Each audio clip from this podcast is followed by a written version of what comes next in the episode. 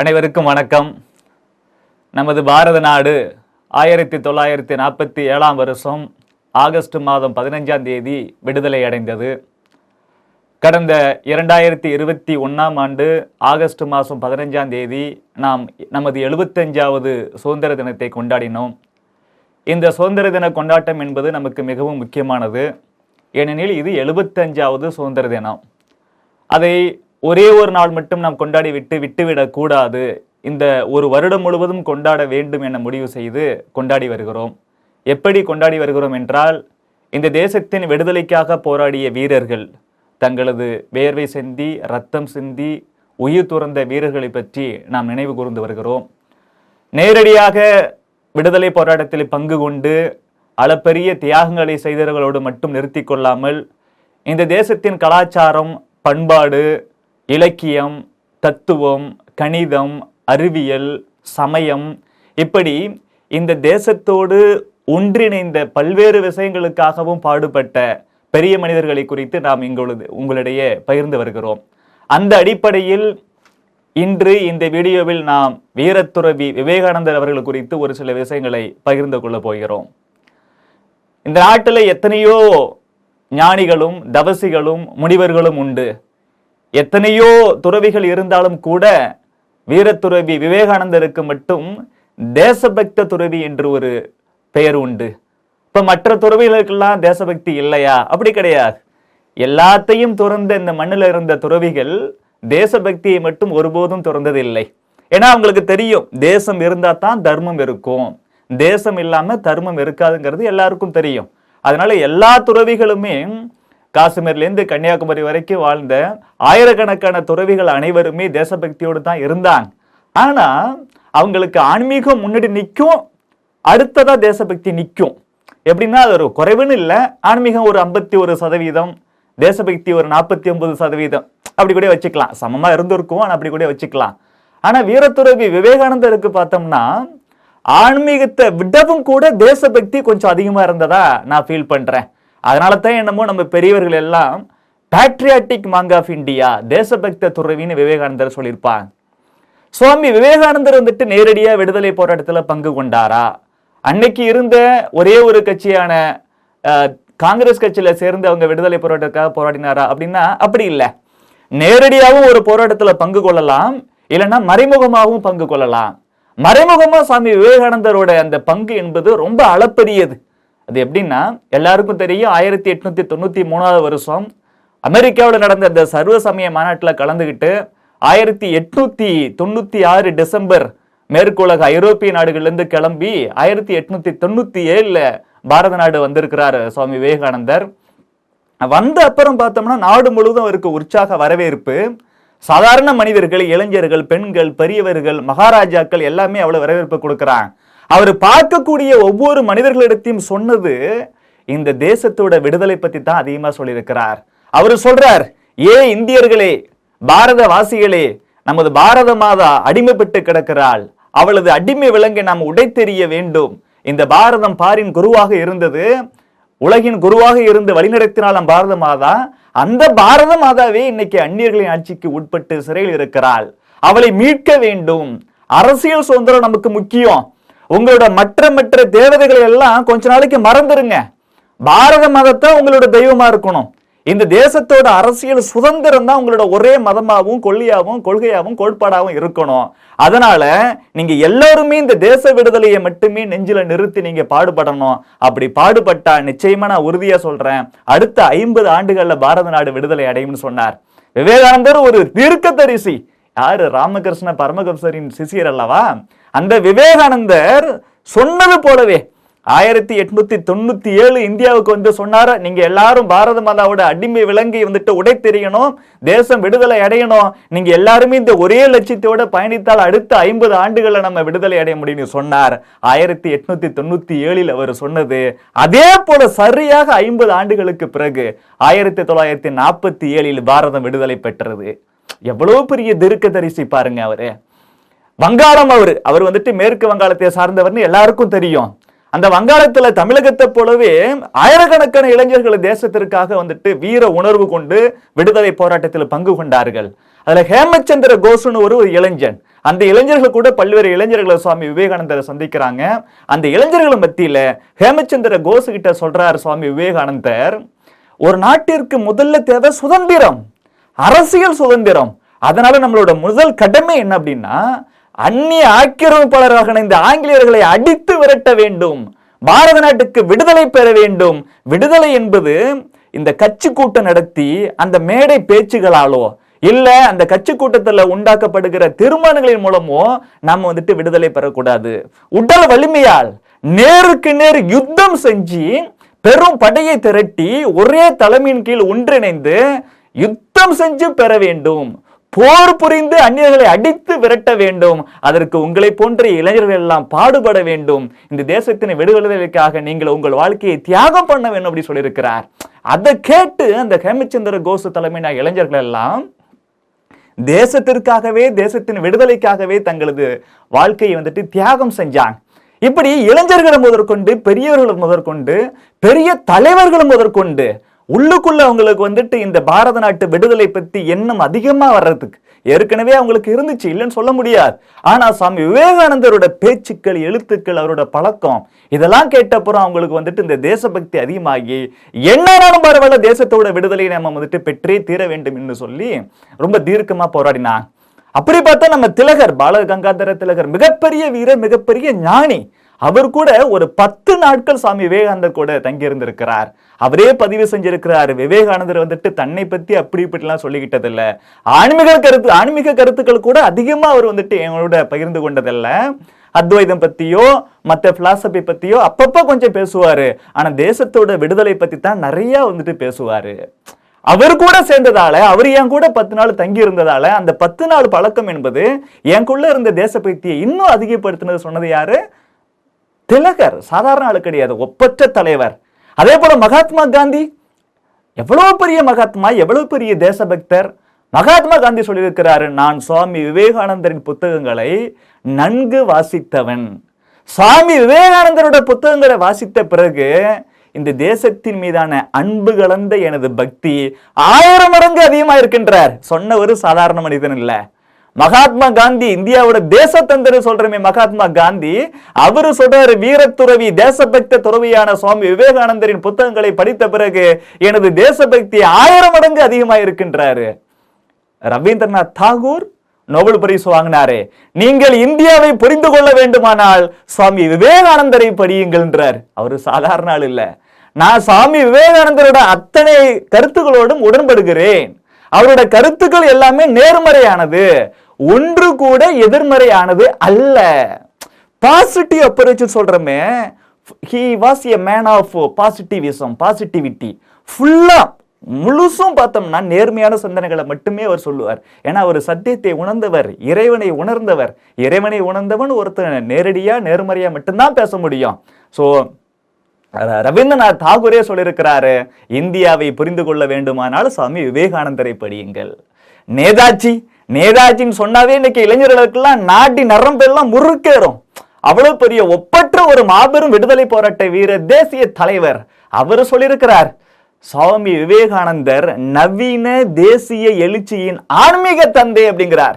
தேசிய மறுமலர்ச்சி தேசிய எழுச்சி அதோட ஆன்மீக தந்தை அவரு அப்படிப்பட்டவர். சுவாமி விவேகானந்தர் மட்டும் உயிரோடு இருந்திருந்தால் நான் அவருடைய காலடியிலேயே கிடந்திருப்பேன்றார். சொன்னது யாருங்க?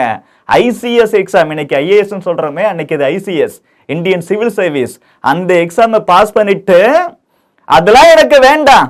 ஆங்கிலேயனுக்கு கீழே நான் சொகுசான வாழ்க்கையை வாழ மாட்டேன். என் தேசத்தோட விடுதலை தான் எனக்கு முக்கியம்னு சொல்லி இந்த தேசத்திற்காகவே தனது வாழ்வை அர்ப்பணித்த ஒப்பற்ற ஞானம் உள்ள மிகப்பெரிய அறிவாளியான வீரரான தீரரான நேதாஜி சுபாஷ் சந்திர போஸ் சொல்றாரு சுவாமி விவேகானந்தர் மட்டும் இருந்திருந்தால் அவருடைய காலடியிலேயே கிடந்திருப்பேன். சரி காந்திஜி சொல்லிட்டாரு தாகூர் சொல்லிட்டாரு நேதாஜி சொல்லிட்டாரு. ஜவஹர்லால் நேரு அவரு பெருசா கொஞ்சம் இந்த ஆன்மீக கருத்துக்கள் எல்லாம் அந்த அளவுக்கு பெருசா அவருக்கு நாட்டம் இல்லை. கிட்டத்தட்ட நாத்திகர்னே அவர் சொல்றாங்க அவர் சொல்றார் சுவாமி விவேகானந்தர் தான் நமது பாரம்பரிய பெருமையின் மேல நமக்கு ஒரு பிடிப்பை உண்டு பண்ணினார். அவர் தான் அந்த பிடிப்பை உண்டு பண்ணியிருக்கிறார். மனம் ஒடிஞ்சு கிடந்த நம்பிக்கையை முழுவதும் இழந்த இந்து மனத்திற்கு மருந்தாக இருந்து தெம்பூட்டினார். சுவாமி விவேகானந்தர் தான் இந்து மனத்திற்கு தன்னம்பிக்கை கொடுத்தார். இந்திய தேசிய மறுமலர்ச்சி இந்திய தேசிய எழுச்சி வரலாற்றின் தொடக்க கால நாயகர்களில் முதன்மையானவர் சுவாமி விவேகானந்தர்னு சொல்றார். இந்த நாட்டில் பிற்காலத்துல தோன்றிய தேசிய எழுச்சி வரலாற்று தலைவர்கள் எல்லாருமே சுவாமி விவேகானந்தரின் எழுத்துக்களால் ஈர்க்கப்பட்டவர்களே தூண்டப்பட்டவர்களே அப்படின்றார். சுவாமி விவேகானந்தரை பற்றி அவ்வளவு பெருமையை பண்டித ஜவஹர்லால் நேரு பேசியிருக்கிறார். நேர்முகமாகவோ எதிர்முகமாகவோ சுவாமி விவேகானந்தர் அதாவது நேர்முகமாகவோ மறைமுகமாகவோ இன்றைய இந்தியாவிற்கு பெரும் பங்காற்றியவர் சுவாமி விவேகானந்தர் சொல்றார் இந்திய தேசிய மறுமலர்ச்சியில் இதன் கட்டமைப்பில் சுவாமி விவேகானந்தரின் பங்கு அளப்பரியதுன்னு சொன்னது நாஸ்திகராக அறியப்படக்கூடிய கம்யூனிச சித்தாந்தத்தில் நாட்டம் கொண்ட ஜவஹர்லால் நேரு சொல்லியிருக்கிறார். ஐநூறு ஆறுநூறு ஆண்டுகளுக்கு ஒருத்தர் தான் இந்த மாதிரி பிறக்க முடியும் இவ்வளவு பெரிய ஞானியாக அறிவாளியாகன்னு சொல்லப்படக்கூடிய மூதறிஞர் ராஜாஜி நம்ம தமிழ்நாட்டுக்காரர் தமிழ்நாட்டுக்காரராக இருந்தாலும் கூட பாரத நாடு முழுவதும் அளப்பரிய காரியங்களை செய்தவர். இந்தியாவில இருந்து இந்தியாவில் சுதந்திர இந்தியாவில் ஒரு இந்தியர். முதன் முதன் முதலில் வந்துட்டு கவர்னர் ஜெனரல் ஆஃப் இந்தியான்னு வந்துட்டு அப்பாயிண்ட் பண்ணப்பட்டவர் அவர் தான் அவருக்கு முன்னாடியே எந்த ஒரு இந்தியரும் வந்துட்டு கவர்னர் ஜெனரல் ஆஃப் இந்தியாவை இருந்ததில்ல. அவருக்கு பிறகும் இந்தியர் ஒருத்தர் அப்படி இருந்ததில்ல. அதுக்கப்புறம் தான் நம்ம குடியரசுத் தலைவர்னு மாத்திட்டோம். அவர் சொல்றார் சுவாமி விவேகானந்தர் இந்து மதத்தை காப்பாற்றினார். சுவாமி விவேகானந்தர் இந்தியாவுக்கு சுதந்திரம் பெற்று தந்தார். இந்திய நாட்டை காப்பாற்றினார். சுவாமி விவேகானந்தர் மட்டும் இல்லைன்னா நாம் நம் இந்து மதத்தை இழந்திருப்போம். சாமி விவேகானந்தர் மட்டும் இல்லை என்றால் நாம் நமது சுதந்திரத்தை பெற்றிருக்க மாட்டோம் நம் நாட்டை இழந்திருப்போம். அதனால இந்த தேசமானது பல்வேறு வகைகளில் சுவாமி விவேகானந்தருக்கு கடன்பட்டு இருக்கிறது என்று சொன்னவர் சாதாரண ஆள் இல்ல மூதறிஞர் என்று சொல்லப்படக்கூடிய உண்மையான மூதறிஞர் அவர். அவரு சொல்லியிருக்கிறாரு சுவாமி விவேகானந்தரோட பெருமைகளை பற்றி இப்படி மிகப்பெரிய தலைவர்கள் எல்லாம் திலகர்ல ஆரம்பித்து ராஜாஜி வரைக்கும் சாமி விவேகானந்தரோட இந்த விடுதலை போராட்டத்தில் அவரோட நேர்முகமான மறைமுகமான பங்குகளை பற்றி ரொம்ப பேசியிருக்கிறாங்க. இப்படி இந்த தேசத்தில் இருக்கக்கூடிய விடுதலை போராட்ட வீரர்கள் அத்தனை பேர்களுக்கும் ஒரு உந்து சக்தியாகவும் ஊக்க சக்தியாகவும் இருந்தவர் சுவாமி விவேகானந்தர். அது மட்டும் இல்லை சுவாமி விவேகானந்தர் வந்துட்டு அரசியல் சுதந்திரம் நமது முதல் தேவைன்னு சொல்லி பார்க்கக்கூடிய இளைஞர்கள் பெரியவர்கள் எல்லார்ட்டையும் வந்துட்டு அரசியல் சுதந்திரம் பெறுவதற்கான ஊக்க சக்தியை கொடுத்திருந்தாலும் கூட அதோடு அவர் நிறுத்திக் கொள்ளவில்லை. இந்த தேசத்தோட மதமான இந்து மதத்தின் மறுமலர்ச்சிருக்கும் இந்த நாட்டை பத்தி பல்வேறு நாடுகளில் இருந்த ஒரு அஹ், தவறான கண்ணோட்டத்தையும் மாற்றக்கூடிய ஒரு மிக பெரும் சக்தியாக இருந்திருக்கிறார். நாம மட்டும் சொல்லல உலகம் முழுவதும் சொல்லியிருக்கிறார் எயிட்டீன் நைன்டி த்ரீல ஆயிரத்தி எட்நூத்தி தொண்ணூத்தி மூணுல அவர் அமெரிக்காவுக்கு போய் மறுபடியும் ஆயிரத்தி எட்நூத்தி தொண்ணூத்தி ஏழுல பாரத நாடு வர வரைக்கும் அமெரிக்காவிலே ரெண்டு வருஷம் இருந்தார். அதுக்கப்புறம் பார்த்தோம்னா இங்கிலாந்துக்கு போனார். அங்க ஒரு கிட்டத்தட்ட ரெண்டு வருஷம். உலக ஐரோப்பிய நாடுகள்ல வந்துட்டு இங்கிலாந்தையும் தாண்டி பல நாடுகளுக்கு போய் அங்கெல்லாம் நம்மளோட நாட்டை பத்தி இருந்த விஷயத்தை அவ்வளவு பரப்பியிருக்கிறார். அவர் பேச்சுங்கிறது அப்படியே அண்ணல் தெரிக்குமா? புயல் போன்ற சன்னியாசி அப்படி சொல்லியிருக்கிறான். இறையருள் பெற்ற பேச்சாளர். இப்படிலாம் அமெரிக்க பத்திரிகைகள் சுவாமி விவேகானந்தரை பத்தி எழுதியிருக்கு. எப்படி பேசியிருக்கணும்? உள்ளுக்குள்ள வந்துட்டு சத்தியம் இருந்துச்சு அப்படின்னா சுயநலம் என்பது கொஞ்சம் கூட இல்லாம இந்த மானுட சமுதாயத்தின் மேல ஒரு பேர் அன்பு இருந்துச்சுன்னா அப்படித்தான் வார்த்தைகள் வரும். அதனால தான் வந்துட்டு எங்களை எல்லாருக்கும் தெரிஞ்சது. இந்த எயிட்டீன் நைன்டி த்ரீல வந்துட்டு சிக்காகோல அவர் பேசும் பொழுது எல்லாருமே லேடிஸ் அண்ட் ஜென்டில்மேன் அப்படி தான் பேசுவாங்க. ஆனா இவர் மட்டும் தான் dear sisters and brothers of America அப்படின்னாங்க. அங்கே கூடியிருந்த ஏழாயிரம் பேரும் எழுந்து நின்று கைத்தட்டினார்கள் இப்போ ரெண்டு நிமிஷமோ மூணு நிமிஷம் தான் அவருக்கு முதல் டைம் வந்துட்டு பேசுறதுக்கு வாய்ப்பு கிடைச்சிது. ஆனால் அவர் dear sisters and brothers of American சொன்ன உடனேமே ஏழாயிரம் பேர் எழுச்சி நின்று கை தட்டினதே கிட்டத்தட்ட ரெண்டு நிமிஷம் மூணு நிமிஷத்துக்கு மேலே இருந்துச்சான் அதுக்கப்புறம் சரி பேசுங்கன்னு சொன்னாங்களாம். அவர் அன்னைக்கு பேசி முடிச்சு அமெரிக்க பத்திரிகை பத்திரிகை எல்லாமே எழுதுறான் இந்த சர்வ சமய மாநாடுகளில் கலந்துகிட்டவங்களையே சுவாமி விவேகானந்தர் தான் பெரும் ஞானம் கொண்டவர். அவர் தான் சிறந்த ஆன்மீகவாதின்னு எல்லாரும் அமெரிக்கா எழுதிருக்கிறாங்க நம்ம நாட்டு பத்திரிகை எழுதல. பாருங்க அவன் நம்மளை புகழ வேண்டிய அவசியம் என்ன? உண்மை இருந்தா தான் அவன் புகழுவான். அவ்வளவு வந்துட்டு ஒரு சிறப்பான நம்ம நாட்டை பத்தி நம்ம மதத்தை பத்தி ஒரு நல்ல கண்ணோட்டத்தை கொடுத்துருக்கிறார் சுவாமி விவேகானந்தர். இந்த எயிட்டீன் நைன்டி த்ரீல அவர் கலந்துக்கிறதுக்கு முன்னாடி இங்கேருந்து கிளம்பி போறாரு. அங்க போகும்போது பார்த்தோம்னா இந்த அறிமுக கடிதம் இதெல்லாம் கொஞ்சம் இழந்துட்டார். அப்ப அமெரிக்காவோட ஹார்வர்ட் யூனிவர்சிட்டியில ஹார்வர்ட் யூனிவர்சிட்டி இன்னைக்கு வந்துட்டு உலகத்துல புகழ்பெற்ற பல்கலைக்கழகங்களும் ஒன்று. அங்க ஜான் ஹென்றி ரைட்னு ஒரு ப்ரொஃபசர் சுவாமி விவேகானந்தரை சந்திச்சு நிறைய பேசுறாரு. இவரோட பெரும் ஞானம் தெரியுது. தெரிஞ்சுட்டு அவர் சொல்றாரு நான்கு சுவருக்குள்ளவே என் கூட மட்டுமே நீங்க உரையாடி முடிச்சிடக்கூடாது. உங்களோட பெருஞானம் பாரத நாட்டு மதத்தோட பெருஞானம் எல்லாருக்கும் போகணுங்கிறதுக்காக நீங்க என்ன செய்யணும்னா இந்த மாநாட்டில் போய் கலந்துக்கணும். அப்ப விவேகானந்தர் சொல்றாரு இல்லைங்க அதற்கான அந்த ஃபார்மாலிட்டிஸ்லாம் இருக்குது. அந்த அறிமுக கடிதத்தை நான் இழந்துட்டேன். எப்படி போயிட்டு நான் கேட்கறது அப்போ அவர் சொல்லியிருக்கிறாரு ஏங்க நீங்க போய் உங்களுக்கு போய் அறிமுகமா? நீங்க எவ்வளவு ஞானம் கொண்டவங்க. சூரியன் தனது கதிர்களை இந்த உலகத்துல வந்துட்டு பரப்புவதற்கு உரிமை கேட்பது போல இருக்கிறது நீங்க சொல்லிட்டு அப்படி சொல்லிட்டு இந்த சர்வசமய குழுல ஒரு தலைவர் இருப்பார்ல மாநாட்டு தலைவர். அவருக்கு ஒரு லெட்டர் எழுதுறார். இங்கே ஒரு பெரிய மனிதர் இருக்கிறார். நமது அமெரிக்காவில் இருக்கக்கூடிய அத்துணை பேராசிரியர்களும் கற்றறிந்ததை விட இவர் அதிகமாக கற்றறிந்திருக்கிறார். அமெரிக்காவில் ப்ரொஃபஸர்னா நல்லா மதிப்பாங்க. பெரும் ஞானம் கொண்டவர்களா இருப்பாங்க அத்தனை பேரரசர்களை விட அதிகமாக கற்றவர் சுவாமி விவேகானந்தர் சொல்றார். அதே போலதான் மறுபடியும் அமெரிக்க பத்திரிகைகளும் எழுத எழுதுறாங்க. சுவாமி விவேகானந்தர் இந்து மதத்தை பத்தியும் நம்ம நாட்டோட பெருமைகளையும் பேசின அப்புறம் அமெரிக்க பத்திரிகைகள் எழுதுறாங்க. நாம நம்ம நாட்டு கிறிஸ்தவ மத போதகர்களை அந்த அறிவார்ந்த நாட்டுக்கு அனுப்புவது என்பது அந்த அறிவார்ந்த நாடுன்னு இந்தியாவை சொல்றார். அந்த அறிவார்ந்த நாட்டுக்கு அனுப்பி வைப்பது என்பது நமது முட்டாள்தனமாகும். இங்க இருக்கக்கூடிய எந்த பேராசிரியரும் சுவாமி விவேகானந்தருக்கு பக்கத்துல ரொம்ப சின்னவரா தான் காட்சி அளிப்பார். அப்படின்னு அமெரிக்க பத்திரிகைகள் எழுதுறாங்க. இப்படி பாரத நாடு என்றாலே ஏதோ ஒரு பாம்பாட்டிகளின் தேசம் அப்படி சொல்லி உலக மத்தியில் அப்படி ஒரு தவறான எண்ணம் இருந்துச்சு. இந்து மதம் என்னவே ஏதோ வந்துட்டு பில்லி சூனியம் அந்த மாதிரி பரப்பி வச்சிருந்தாங்க. அப்படி கிடையாது. பல்லாயிரம் ஆண்டுகளாக இந்த பாரத நாடு பல்வேறு பண்பாட்டு கலாச்சார ஆன்மீக வரலாற்று பெருமைகளை கொண்டிருக்கிறது. இந்த உண்மையான ஞானத்தை நீங்க உணரவில்லை. அதை உணர்த்துவதற்காக தான் நான் வந்திருக்கிறேன் சொல்லி நம்ம இந்து மதத்தோட பெருமைகளையும் பாரத நாட்டு பெருமைகளையும் உலகம் முழுவதும் சொன்னார் சுவாமி விவேகானந்தர். ஏழைகளின் பால் அவர் வந்துட்டு அவ்வளவு இரக்கம் கொண்டவர். அன்னைக்கு ஆன்மீகமா இருக்கட்டும் பொருளியல் சார்ந்த விஷயமா இருக்கட்டும் ஏழைகளுக்கு வந்துட்டு அந்த அளவுக்கு வாய்ப்பு கிடைக்கல. அவர் சொல்றாரு நான் அமெரிக்காவுக்கு வந்தது கூட என்னோட விருப்பத்துக்காகவோ புகழுக்காகவோ இல்லைங்க. இந்தியாவில் இருக்கக்கூடிய கோடிக்கணக்கான ஏழை எளிய மக்களோட வாழ்க்கையில ஒரு மாற்றத்தை உண்டு பண்ணணுங்கிறதுக்காக தான் நான் வந்திருக்கிறேன். அப்படி சொல்லித்தான் அவர் அங்க போயிட்டு நிறைய பொருள்லாம் ஈட்டி அவர் பேசி பேசி பேசி நிறைய உதவி வாங்கி இங்க வந்து மறுபடியும் ஆயிரத்தி எட்நூத்தி தொண்ணூத்தி ஒன்பதுல நம்ம ராமகிருஷ்ணா மடத்தெல்லாம் ஆரம்பிச்சு ராமகிருஷ்ணா மடம் இன்னைக்கு ராமகிருஷ்ணா மிஷன்லாம் பாரத நாட்டு மறுமலர்ச்சியில பல்வேறு தாக்கத்தை உண்டு பண்ணி இருக்குது சாமி விவேகானந்தர் சொல்றாரு ஏழைகளுக்காக எவனுடைய இதயம் இறங்குகிறதோ அவன்தான் மகாத்மா. ஏழைகளுக்காக எவனுடைய இதயம் வந்துட்டு கொஞ்சம் கூட இறங்கவில்லையோ அவன் துராத்மா. அது போல ஏழைகளோட உழைப்புல நல்லா முன்னேறி ஏழைகள் கஷ்டப்படும் போது அவங்களுக்காக கொஞ்சம் கூட வந்துட்டு இரக்கம் இல்லாமல் ஒன்றும் உதவி செய்யாத நல்லா ட்ரெஸ் பண்ணிட்டு நல்லா கார் பங்களோட போறவங்களாம் ஈனப்பிறவிகள் அப்படின்றார். ஏழைகளின் பாலும் பெண்கள் பாலும் சமுதாயத்தில் வந்துட்டு ஒடுக்கப்பட்டவர்கள் என்று சொல்லுகிறவர்களின் பாலும் பேரன்பு கொண்ட ஒரு வீரத்துறவி விவேகானந்தர் அவர் இந்த தேசத்தின் மறுமலர்ச்சிக்காகவும் நமது இந்து மதத்தின் மறுமலர்ச்சிக்காகவும் இந்த பாரத நாட்டு விடுதலைக்காகவும் பல்வேறு வகைகளில் அவர் தனது பங்களிப்பை செய்திருக்கிறார். அவர் ஒன்று சொல்லுகிறார் ஏ இளைஞர்களே இளைய தலைமுறையே நவீன இளைய தலைமுறையே உங்கள் மேல் தான் எனக்கு நம்பிக்கை இருக்கிறது. எனது தொண்டர்கள் உங்களிடமிருந்து தான் தோன்றுவார்கள். நீங்க வந்துட்டு எகு போன்ற தசையும் நல்ல இரும்பு போன்ற உடல் வலிமையும் மன வலிமையும் கொண்ட இளைஞர்களாக இருக்க வேண்டும். ஒரு லட்சம் இளைஞர்களாக நமக்கு வேணும் இந்த தேசத்தை கட்டியமைக்க. எல்லாருக்கும் தெரியும் அவர் நூறு இளைஞர்கள் வேணும்னு சொன்னது. அதை தாண்டி ஒரு இடத்துல சொல்லியிருக்கிறாரு இந்த தேசத்திற்காகவும் இந்த நாட்டு மக்களுக்காகவும் தங்களை அர்ப்பணித்துக் கொள்கிற ஒரு லட்சம் இளைஞர்களாக வேணுங்கிறாரு. இளைஞர்கள் மேலதான் அவருக்கு அவ்வளவு நம்பிக்கை.